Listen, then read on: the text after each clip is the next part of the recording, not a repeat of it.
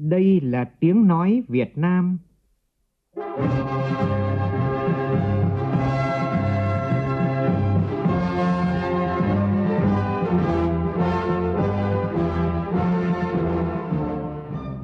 là tiếng nói Việt Nam, phát thanh từ Hà Nội, thủ đô nước Cộng hòa xã hội chủ nghĩa Việt Nam.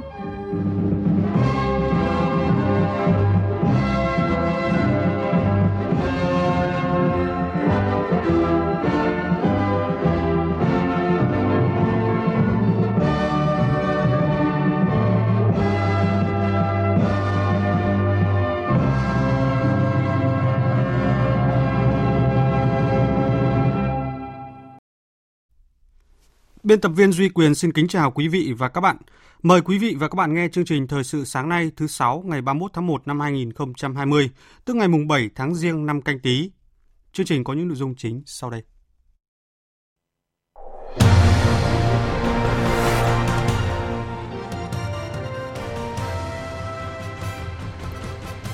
Trước diễn biến của dịch viêm phổi cấp do virus corona chủng mới gây ra, Thủ tướng Nguyễn Xuân Phúc yêu cầu có kịch bản phương án cụ thể để ứng phó nếu nhiều nơi xuất hiện dịch, đồng thời khuyến nghị người dân đeo khẩu trang ở những chỗ đông người.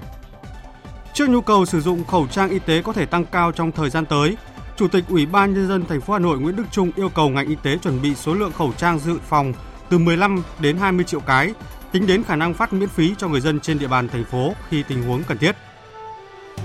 Trong khi nhiều quốc gia trên thế giới triển khai các biện pháp hạn chế sự lây lan của dịch bệnh, Ủy ban giám sát sự sẵn sàng toàn cầu cảnh báo nhiều nước chưa sẵn sàng đối mặt với dịch viêm phổi cấp do virus corona chủng mới gây ra.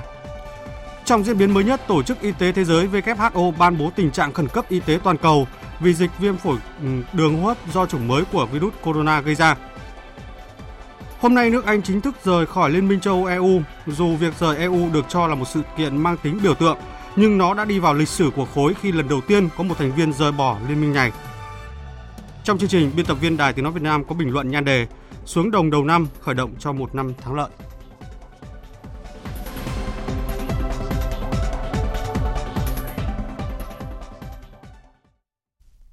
Bây giờ là tin chi tiết. Thưa quý vị, chủ trì phiên họp của Thường trực Chính phủ diễn ra vào chiều qua, Thủ tướng Nguyễn Xuân Phúc yêu cầu Bộ Y tế, Ban chỉ đạo quốc gia phòng chống dịch bệnh viêm đường hô hấp do chủng mới của virus corona cần có kịch bản phương án cụ thể để ứng phó nếu nhiều nơi xuất hiện dịch. Khi cần thiết có thể huy động các phương tiện có thể của quốc gia để phòng chống dịch thành công. Tin của phóng viên Vũ Dũng. Phát biểu tại cuộc họp, Thủ tướng Nguyễn Xuân Phúc nhấn mạnh các bộ ngành địa phương cần lưu ý tiếp tục thực hiện nghiêm chỉ đạo của Thủ tướng – Tại chỉ thị số 05 và công văn số 79 của Ban Bí thư, Thủ tướng yêu cầu cấm hẳn việc đi lại tại các đường mòn lối mở, dừng việc đưa người Việt Nam lao động tại Trung Quốc trong lúc có dịch. Bộ Ngoại giao trao đổi với phía cơ quan chức năng Trung Quốc để có phương án sơ tán công dân Việt Nam về nước khi cần thiết. Ngân hàng không ngành hàng không không được đưa và đón máy bay từ điểm có dịch đến Việt Nam và ngược lại, ngừng cấp visa cho khách du lịch Trung Quốc kể cả các trường hợp khác trừ visa công vụ không khuyến khích giao thương qua lại khu vực cửa khẩu vào thời điểm này, chỉ giao dịch trường hợp khách công vụ được giao nhiệm vụ, khuyến cáo hạn chế đến Trung Quốc trừ trường hợp đặc biệt.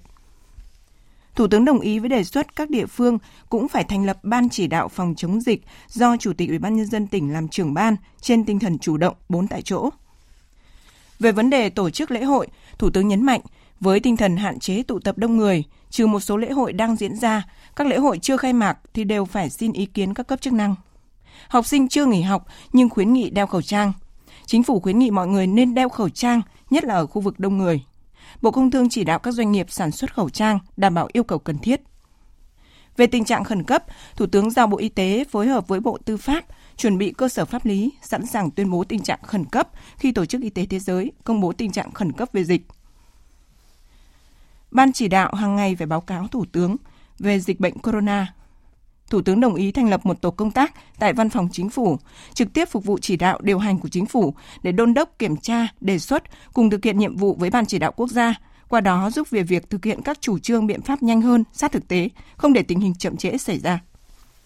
Cũng trong ngày hôm qua, các địa phương trên cả nước đồng loạt triển khai công tác phòng chống dịch viêm đường hô hấp cấp do chủng mới của virus corona gây ra. Tin cụ thể như sau. Với ca bệnh xuất hiện đầu tiên trên địa bàn, Thanh Hóa đã tập trung điều trị áp dụng các biện pháp cách ly phòng hộ cho nhân viên y tế. giám sát đối với những người có tiếp xúc với bệnh nhân chuẩn bị đầy đủ các phương tiện, trang thiết bị, máy móc, dụng cụ y tế, thuốc, dịch truyền, hóa chất, sẵn sàng xử lý kịp thời nếu có dịch xảy ra. Hiện tại, Bệnh viện Đa khoa tỉnh Thanh Hóa đang tập trung thực hiện nghiêm túc việc cách ly, điều trị cho 3 bệnh nhân khác nghi ngờ viêm đường hô hấp cấp do chủng mới của virus corona. Trung tâm y tế các huyện, thị xã, thành phố trên địa bàn tỉnh Thanh Hóa đã lập danh sách và triển khai các biện pháp giám sát, theo dõi đối với 47 người tiếp xúc gần với những trường hợp nghi ngờ viêm đường hô hấp cấp do chủng mới của virus corona. Hiện tại số người tiếp xúc này chưa có biểu hiện viêm đường hô hấp. Còn tại Lào Cai, Chủ tịch Ủy ban nhân dân tỉnh Đặng Xuân Phong đã chỉ đạo các địa phương giám sát chặt chẽ số lao động Việt Nam sang Trung Quốc làm thuê và đã về ăn Tết tại các địa phương trên địa bàn tỉnh. Hết ngày hôm qua, tại cửa khẩu quốc tế Lào Cai đã phát hiện 21 trường hợp sốt qua máy soi thân nhiệt, gồm 9 người Trung Quốc, một người Thái Lan và 11 người Việt Nam. 9 người Trung Quốc và một người Thái Lan đã gửi trả về Trung Quốc theo thỏa thuận đã được hai bên cam kết. Với 11 trường hợp người Việt Nam bị sốt đã được cách ly, điều trị theo hướng dẫn chuyên môn của Bộ Y tế tại khoa truyền nhiễm Bệnh viện Đa khoa tỉnh, trong đó đã có kết quả xét nghiệm một trường hợp âm tính với virus corona. Trước nhu cầu sử dụng khẩu trang y tế có thể tăng cao trong thời gian tới, tại cuộc họp với các sở ban ngành và các quận huyện của thành phố Hà Nội về tình hình kết quả triển khai công tác phòng chống bệnh viêm đường hô hấp cấp do chủng mới của virus corona, Chủ tịch Ủy ban nhân dân thành phố Nguyễn Đức Trung yêu cầu ngành y tế phối hợp với các đơn vị liên quan kiểm tra cơ sở sản xuất, chuẩn bị số lượng khẩu trang dự phòng từ 15 đến 20 triệu cái, tính đến khả năng phát miễn phí cho người dân trên địa bàn thành phố khi tình huống cần thiết. Cũng trong ngày hôm qua, các địa phương khác như Cao Bằng, Sơn La, Quảng Ninh, Bình Dương cũng đồng loạt tổ chức hội nghị triển khai công tác phòng chống dịch. Đáng chú ý, tỉnh Quảng Ninh sẽ tạm dừng đón khách du lịch Trung Quốc và tạm dừng các loại hình dịch vụ xe du lịch tự lái từ Trung Quốc vào Quảng Ninh cho đến khi có công bố chính thức dịch viêm đường hô hấp cấp do chủng mới của virus corona được dập tắt. Còn tại Đà Nẵng và Khánh Hòa, sau khi đi kiểm tra công tác ứng phó dịch bệnh đường ừ, viêm đường hô hấp cấp do chủng mới virus corona tại hai địa phương này, Thứ trưởng Bộ Y tế Nguyễn Trường Sơn yêu cầu các địa phương cần chủ động sẵn sàng ứng phương án phòng bệnh trong cộng đồng, nhất là khách du lịch đến Việt Nam và người Việt Nam đi làm việc ở nước ngoài về, đặc biệt là đội ngũ công nhân, kỹ sư tại các khu công nghiệp trở lại làm việc sau kỳ nghỉ Tết. Tin của phóng viên Hải Sơn và Thành Long thường trú tại miền Trung. Đến hết hôm qua, Bệnh viện Đà Nẵng đã tiếp nhận 53 trường hợp nghi nhiễm corona mới, 29 trường hợp đã xuất viện. Đến nay, làm xét nghiệm cho 39 trường hợp nghi ngờ, có 28 mẫu âm tính với chủng mới virus corona. Hiện nay, còn lại 18 bệnh nhân nghi ngờ đang cách ly theo dõi tại Bệnh viện Đà Nẵng. Trong đó có 4 bệnh nhân người Trung Quốc, 14 bệnh nhân người Việt Nam và hiện chỉ còn 6 trường hợp bệnh nhân còn sốt. Qua kiểm tra tại thành phố Nha Trang, tỉnh Khánh Hòa, Cảng hàng không quốc tế Đà Nẵng, Bệnh viện Đa khoa Đà Nẵng, ông Nguyễn Trường Sơn, Thứ trưởng Bộ Y tế đề nghị Đà Nẵng và Nha Trang cần chủ động hơn để sẵn sàng phương án phòng chống bệnh trong cộng đồng, vì đây là hai địa phương có nhiều khách du lịch và công nhân các khu công nghiệp. Đồng thời, đề nghị tuyên truyền không kỳ thị khách du lịch người Trung Quốc, ngành y tế phải chủ động, không chủ quan. Ngành y tế thì bao giờ cũng phải chủ động. Mình không bao giờ được chủ quan, cho nên là cố gắng ở mức tối đa huy động tất cả các nguồn lực của ngành y tế mình cũng không thể tạo những cái hàng rào rất khó khăn ví dụ như là đóng cửa biên giới chẳng hạn thì bây giờ chưa đặt ra vẫn tạo cái điều kiện để cho những người du lịch đến đây để họ tìm hiểu tham quan thành phố Đà Nẵng Trước tình trạng có rất nhiều thông tin trên mạng xã hội về dịch viêm phổi cấp do virus corona chủng mới gây ra, hôm qua thành phố Hải Phòng và tỉnh Thừa Thiên Huế xử phạt các đối tượng có hành vi thông tin sai sự thật về dịch bệnh. Các đối tượng lần lượt bị phạt 10 triệu và 12 triệu 500 nghìn đồng với hành vi thông tin sai sự thật trên Facebook. Thưa quý vị, theo thông tin từ Bộ Y tế, tính đến hết ngày hôm qua, Việt Nam đã phát hiện 5 người nhiễm bệnh viêm đường hô hấp cấp do virus corona gây ra. 5 người này bao gồm 2 người ở Trung Quốc đã phát hiện tại thành phố Hồ Chí Minh trước đó và 3 người Việt Nam được phát hiện ngày hôm qua, trong đó một người được điều trị tại Thanh Hóa và 2 người đang được điều trị tại Hà Nội. Bộ Y tế cũng cho biết cả nước hiện có 65 trường hợp nghi ngờ đã xét nghiệm loại trừ, 32 trường hợp nghi ngờ đang chờ xét nghiệm, 43 trường hợp tiếp xúc gần đang được theo dõi sức khỏe. Hiện, năm đoàn kiểm tra dịch bệnh virus corona của Bộ Y tế đang tiếp tục cập nhật số ca nghi ngờ trong cả nước. Trước đó, ngày 29 tháng 1 vừa qua, Bộ Y tế đã ký ban hành quyết định về việc bổ sung bệnh viêm đường hô hấp cấp do chủng mới của virus corona gây ra vào danh mục các bệnh truyền nhiễm nhóm A theo quy định luật phòng chống bệnh truyền nhiễm năm 2007. Các hoạt động phòng chống bệnh viêm đường hô hấp cấp do virus corona chủng mới gây ra được thực hiện theo quy định đối với bệnh nhân truyền nhiễm đặc biệt nguy hiểm, có khả năng lây truyền rất nhanh, phát tán rộng và tỷ lệ tử vong cao. Quyết định có hiệu lực từ ngày 29 tháng 1 năm 2020. Trước diễn biến phức tạp của dịch bệnh viêm đường hô hấp cấp do virus corona gây ra, hôm qua nhiều quốc gia trên thế giới đã triển khai các biện pháp hạn chế sự lây lan của dịch bệnh. Bộ Hàng không Dân dụng Ai Cập thông báo hãng hàng không của Ai Cập đã ngừng mọi chuyến bay đến và đi từ Trung Quốc bắt đầu từ ngày mai do lo ngại sự lây lan của dịch bệnh. Cùng ngày, hãng hàng không Korean Air của Hàn Quốc cho biết sẽ ngừng một số chuyến bay tới Trung Quốc đại lục bắt đầu từ ngày 2 tháng 2 tới. Trong khi đó, các nghiệp đoàn của hãng hàng không Air France của Pháp đã đề nghị hãng ngừng các chuyến bay tới Trung Quốc nhằm tránh nguy cơ các nhân viên của hãng bị phơi nhiễm virus corona, cũng như ngăn chặn sự lây lan của virus nguy hiểm này. Trước đó, các hãng hàng không ở châu Âu như Lufthansa của Đức và British Airways của Anh đã ngừng hoạt động các chuyến bay đến Trung Quốc. Anh cũng thông báo hoãn kế hoạch sơ tán khoảng 200 công dân từ Vũ Hán vì chưa được Bắc Kinh cấp phép. Ngoại trưởng Dominic Raab bày tỏ hy vọng kế hoạch sẽ được thực hiện vào hôm nay theo giờ Việt Nam. Cùng ngày, Nga cũng tuyên bố tạm thời đóng cửa biên giới với Trung Quốc ở 5 tỉnh thuộc vùng viễn đông của Nga. Đồng thời, Nga sẽ tạm dừng cấp thị thực điện tử cho công dân Trung Quốc kể từ hôm qua nhằm ngăn chặn dịch virus corona. Trong khi đó, chính phủ Cộng hòa Séc cũng dừng cấp visa cho công dân Trung Quốc và đang cân nhắc cấm các chuyến bay từ Trung Quốc nhằm ngăn chặn dịch bệnh. Ở một diễn biến khác, trong khi nhiều quốc gia chủ động ứng phó với sự lây lan của dịch bệnh, Ủy ban giám sát sự sẵn sàng toàn cầu, một tổ chức giám sát y tế toàn cầu, cảnh báo nhiều nước trên thế giới vẫn chưa sẵn sàng đối mặt với loại dịch bệnh mới này. Trong tuyên bố của mình, Ủy ban giám sát sự sẵn sàng toàn cầu bày tỏ lo ngại rằng nhiều nước vẫn chưa sẵn sàng và kêu gọi các lãnh đạo tất cả các nước lập tức hành động để đảm bảo có đủ năng lực cần thiết tại chỗ. Tuyên bố nêu rõ, chính quyền trung ương và địa phương ở tất cả các quốc gia, bao gồm cả những nước chưa bị ảnh hưởng, cần khẩn cấp huy động các nguồn lực để tạo ra các năng lực sẵn sàng phòng tránh, phát hiện, thông tin tuyên truyền và ứng phó với dịch bệnh. Ủy ban này đồng thời khẳng định cần rất nhiều tiền để kiềm chế loại virus chưa có vaccine phòng cũng như chưa có thuốc điều trị này và kêu gọi các thể chế nghiên cứu nhà nước và tư nhân cần khẩn trương phối hợp bào chế vaccine, các biện pháp chẩn đoán và chữa trị virus corona. Thưa quý vị và các bạn, theo thống kê tại Trung Quốc đã có tổng cộng hơn 7.700 ca nhiễm virus corona tại 31 tỉnh, thành phố, trong đó 170 người đã tử vong. Các quốc gia mới nhất xuất hiện dịch bệnh viêm đường hô hấp cấp do chủng mới virus corona gây ra là Ấn Độ, Philippines và Phần Lan. Trong khi đó, giới chức y tế Mỹ thông báo họ đã xác nhận trường hợp đầu tiên nhiễm chủng mới của virus corona từ người sang người khi một người đàn ông lây nhiễm virus corona từ vợ. Bệnh nhân đầu tiên được xác nhận là một phụ nữ 60 tuổi. Người này ừ, gần đây đã tới Vũ Hán của Trung Quốc. Chồng của người này không tới Trung Quốc và bị nhiễm bệnh từ vợ. Và trong một diễn biến mới nhất, thưa quý vị và các bạn, tại cuộc họp kín của Ủy ban khẩn cấp Tổ chức Y tế Thế giới WHO tại Geneva, Thụy Sĩ vào dạng sáng nay theo giờ Việt Nam, Tổng Giám đốc Tedros Adhanom Ghebreyesus đã quyết định ban bố tình trạng khẩn cấp toàn cầu vì dịch viêm đường hô hấp cấp do chủng mới của virus corona gây ra. Tình trạng khẩn cấp toàn cầu là công cụ ràng buộc về mặt pháp lý quốc tế liên quan đến phòng chống dịch bệnh, giám sát, kiểm soát và phản ứng. WHO từng hai lần từ chối ban hành tình trạng khẩn cấp về y tế toàn cầu liên quan đến virus corona mới. Tuy nhiên, trước diễn biến phức tạp và tốc độ lây lan nhanh của dịch bệnh này, nhiều chuyên gia trên thế giới đã kêu gọi WHO xem xét tình trạng hiện tại và đưa ra cảnh báo đại dịch toàn cầu. Thời sự VOV, nhanh, tin cậy, hấp dẫn. Chương trình thời sự sáng nay tiếp tục với các tin trong nước đáng chú ý. Tinh giản biên chế, tinh gọn bộ máy là giải pháp căn bản đi liền với hoàn thành các giải pháp tài chính ngân sách, là nhiệm vụ có tính đột phá để thực hiện cải cách lương từ năm 2021. Đây là khẳng định của Ủy viên Bộ Chính trị, Phó Thủ tướng Vương Đình Huệ, trưởng Ban chỉ đạo Trung ương về cải cách chính sách tiền lương bảo hiểm xã hội và ưu đãi người có công tại buổi làm việc với Bộ Nội vụ vừa diễn ra tại Hà Nội. Phóng viên Văn Hiếu đưa tin. Phát biểu tại buổi làm việc, Phó Thủ tướng Vương Đình Huệ nhấn mạnh hai giải pháp mang tính đột phá căn cơ nhất là phải sắp xếp tinh giản bộ máy, giảm biên chế, số lượng người được hưởng lương từ ngân sách theo tinh thần nghị quyết số 27 và nghị quyết số 39 của Bộ Chính trị. Theo chỉ tiêu đến hết năm 2021 phải giảm được ít nhất 10%. Đồng thời phải tạo được nguồn để thực hiện cải cách chính sách tiền lương. Trên cơ sở đó, Bộ Chính trị đã ban hành chương trình công tác năm 2020 của Bộ Chính trị Ban Bí thư. Trong đó, việc đầu tiên là xây dựng hệ thống các chức danh, chức vụ lãnh đạo tương đương trong hệ thống chính trị và vị trí việc làm do Ban tổ chức Trung ương là cơ quan chủ trì phối hợp với Ban cán sự Đảng Chính phủ trình Bộ Chính trị.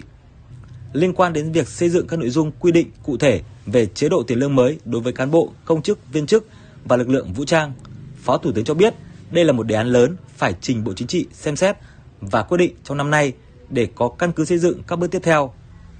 Phó Thủ tướng đề nghị ngay trong quý một năm nay, Bộ Nội vụ sớm trình ban hành dự thảo nghị định sửa đổi Nghị định số 55 của Chính phủ về việc thành lập, giải thể và cơ cấu tổ chức bên trong của các đơn vị sự nghiệp công lập. Nghị định sửa đổi Nghị định số 41 liên quan đến biên chế, vị trí việc làm trong các đơn vị sự nghiệp công lập. Phó Thủ tướng cũng lưu ý Bộ Nội vụ tham mưu cho Chính phủ, Ban cán sự Đảng Chính phủ phối hợp với Ban tổ chức Trung ương sớm xây dựng và hoàn thiện hệ thống vị trí việc làm và rà soát các chức danh, chức vụ lãnh đạo trong hệ thống chính trị từ trung ương đến cơ sở để hoàn thiện bảng phân loại chức vụ tương đương trong hệ thống chính trị. Trong đó cần lưu ý đến khối cơ quan tư pháp gồm tòa án, viện kiểm sát. Thưa quý vị và các bạn, hơn 98 công nhân quay trở lại làm việc sau kỳ nghỉ Tết Nguyên đán năm 2020. Đây là thông tin được đại diện tổ chức công đoàn các khu công nghiệp, khu chế xuất trên địa bàn thành phố Hà Nội vừa cho biết. Theo số liệu sơ bộ của Ban Quản lý các khu công nghiệp, khu chế xuất Hà Nội, tỷ lệ công nhân quay trở lại làm việc năm nay cao hơn năm ngoái.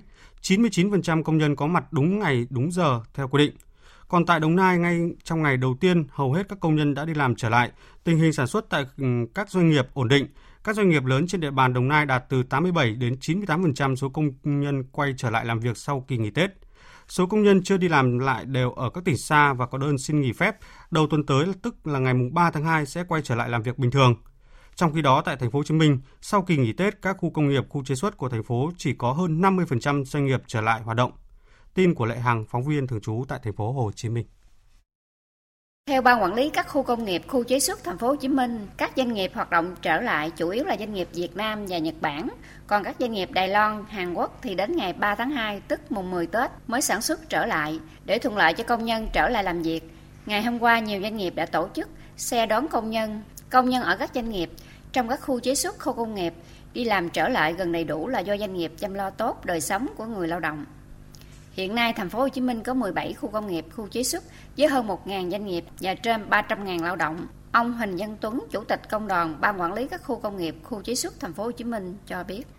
Đối với công nhân trở lại làm việc á, là doanh nghiệp Nhật Bản thì làm việc cũng đạt 80% trên tổng số doanh nghiệp Nhật Bản trong các khu chế xuất nhiều của thành phố. Do là cái chế độ chăm lo của các doanh nghiệp Nhật Bản đối với công nhân lao động rất là tốt cho nên là ta không thể nào nghỉ việc. Một số doanh nghiệp ở khu công nghệ cao tổ chức là nước công nhân à, trở vào làm việc, ví dụ như là hệ thống của công ty DS rồi công ty Samsung, số doanh nghiệp ở khu à, Vĩnh Lập như là công ty Sài Gòn Food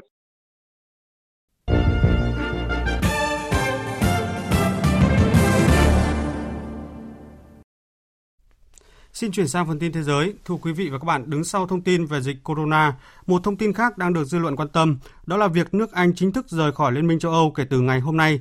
Theo đó, đúng vào đúng 23 giờ đêm nay 31 tháng 1 theo giờ London, sau 47 năm gia nhập, Anh sẽ chính thức rời bỏ EU. Phóng viên Quang Dũng thường trú Đài Tiếng nói Việt Nam theo dõi khu vực Tây Âu sẽ cập nhật những diễn biến mới nhất trước thời khắc lịch sử này.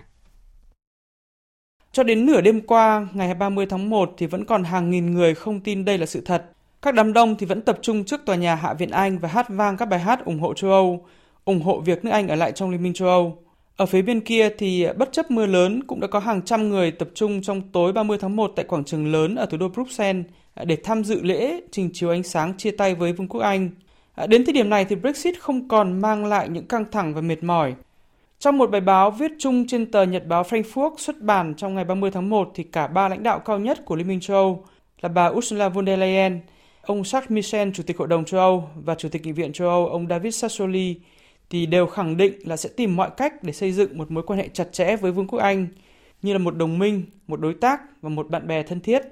Tuy nhiên thì phía sau tất cả những tuyên bố đầy cảm thông và thiện trí từ phía châu Âu thì Brexit vẫn là một thất bại lịch sử của Liên minh châu Âu. Khi mà những bất cập trong quản trị của khối này thì đã tạo ra những chia rẽ không thể hàn gắn giữa các thành phần công dân khác nhau trong khối đây là một cú sốc địa chính trị lớn với các tác động lâu dài về mặt chiến lược đối với Liên minh châu Âu. Thưa quý vị, việc nước Anh hôm nay chính thức rời khỏi Liên minh châu Âu dù chỉ được cho là một sự kiện mang tính biểu tượng, nhưng sự kiện này đánh dấu lịch sử của EU khi lần đầu tiên có một thành viên rời bỏ khối. Người dân Anh đã thể hiện tâm trạng ít nhiều xáo trộn trước thềm sự kiện này. Phóng viên Hải Đăng thường trú Đài Tiếng Nói Việt Nam tại Séc theo dõi khu vực Trung và Đông Âu phản ánh. Vâng, thưa quý vị và các bạn, ít giờ sau khi Nghị viện châu Âu EP chính thức bỏ phiếu thông qua thỏa thuận về việc Anh rời khỏi Liên minh châu Âu, tâm trạng của người dân Anh nói riêng và người dân EU khá là khác biệt. Nhiều người cho rằng sự ra đi trong thời điểm này là cần thiết và họ sẵn sàng đón nhận điều đó. Bây giờ chúng ta hãy cùng đến với một số ý kiến của người dân địa phương. Anh Daniel Mason, bà Jean Swai và ông Neil Burden. Tôi bỏ phiếu cho Brexit, nói thật thì cũng không có cơ sở nào, ngoại trừ việc tôi cho rằng chúng tôi sẽ ổn thôi. Tôi không hiểu tại sao mọi người lại quá ồn ào về việc này. Cá nhân tôi ngay từ ban đầu đã không muốn Anh gia nhập Liên minh châu Âu.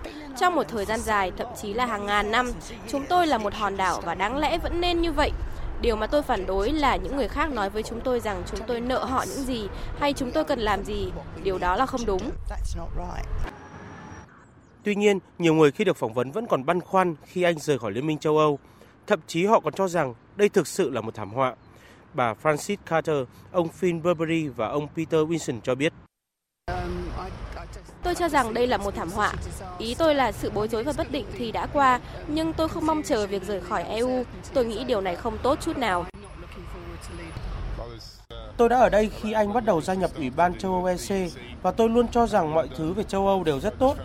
Vậy nên thật tiếc khi mọi thứ đang đi đến hồi kết và chúng ta sẽ phải chờ xem liệu Brexit có đem lại lợi ích nào hay không. Dù sao thì tôi cũng nghi ngờ về khả năng này. Tôi cho rằng ở lại thì tốt hơn là ra đi. Tôi nghĩ đây là quyết định chính trị tồi tệ nhất mà Anh đã đưa ra trong ít nhất hàng trăm năm qua.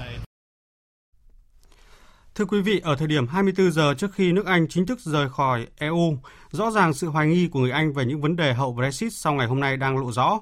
Nhiều người dân chưa sẵn sàng với một tương lai mới khi còn quá nhiều vấn đề mà chính phủ Anh và những người có trách nhiệm cần phải tính toán. Từ ngày mai mùng 1 tháng 2, nước Anh sẽ bước vào giai đoạn chuyển tiếp 11 tháng. Trong giai đoạn này, Anh vẫn được hưởng quyền lợi từ các thỏa thuận thương mại giữa EU với các nền kinh tế khác, nhưng nước Anh sẽ không còn tiếng nói quyết định trong EU. Giới quan sát nhận định đây sẽ là giai đoạn nhiều khó khăn, có thể xảy ra những tranh cãi mới giữa Anh và Liên minh châu Âu. Thưa quý vị và các bạn, mùng 6 Tết các cán bộ công chức mới đi làm, các nhà máy xí nghiệp cũng bắt đầu vận hành sản xuất trong một năm mới. Thế nhưng có lẽ sớm hơn cả, để bắt tay ngay vào sản xuất là những bà con nông dân, ngư dân.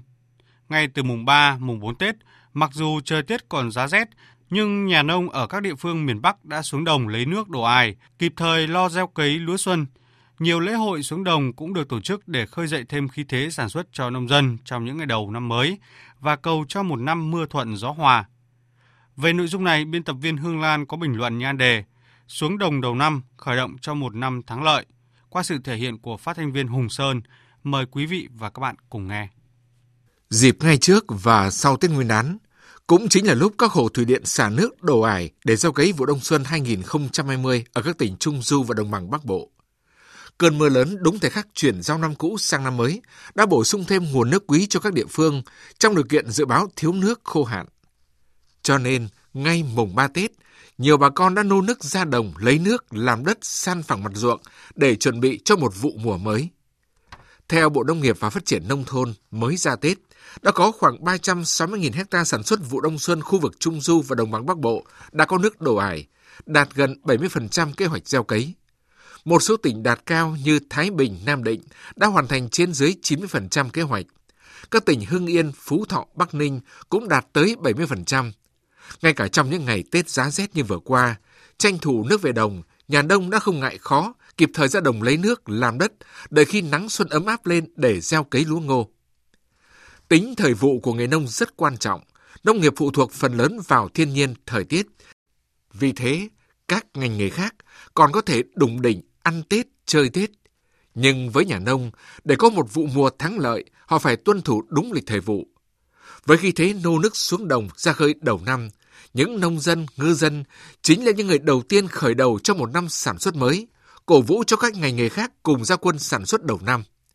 Hôm nay, mồng 7 Tết cũng là thời điểm diễn ra lễ hội tịch điền, có nghĩa là đích thân vua đi cày ruộng ở xã Đội Sơn, huyện Duy Tiên, tỉnh Hà Nam. Lễ tịch điền có từ thời vua Lê Đại Hành cách đây hơn 1.000 năm và được tái hiện ở hầu hết các triều đại, mang ý nghĩa văn hóa lịch sử thật đặc biệt.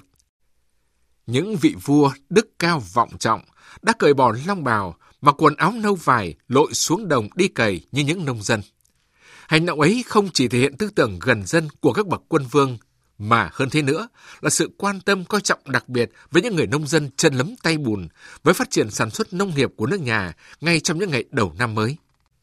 Đối với một quốc gia có nền văn minh lúa nước hàng nghìn năm như nước ta, điều đó càng có ý nghĩa sâu sắc.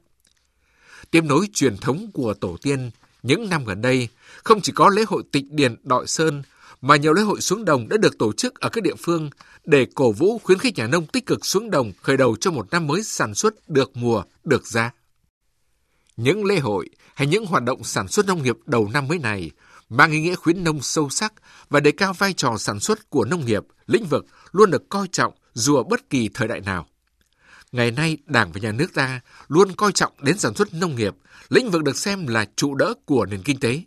Vì thế, từ khi giành được độc lập, chia ruộng đất cho dân cày, đến khoán 10, rồi gần đây là nghị quyết 26 hội nghị lần thứ 7 về nông nghiệp, nông dân, nông thôn, hay chương trình mục tiêu quốc gia xây dựng nông thôn mới.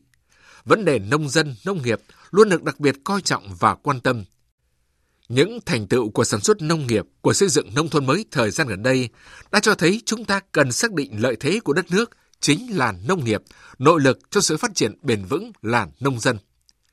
Những hoạt động sản xuất đầu năm trên khắp các cánh đồng để gieo trồng nên những vụ mùa bội thu cũng chính là những hoạt động ý nghĩa thiết thực, tạo khí thế cho cả nước bắt đầu một năm sản xuất thắng lợi.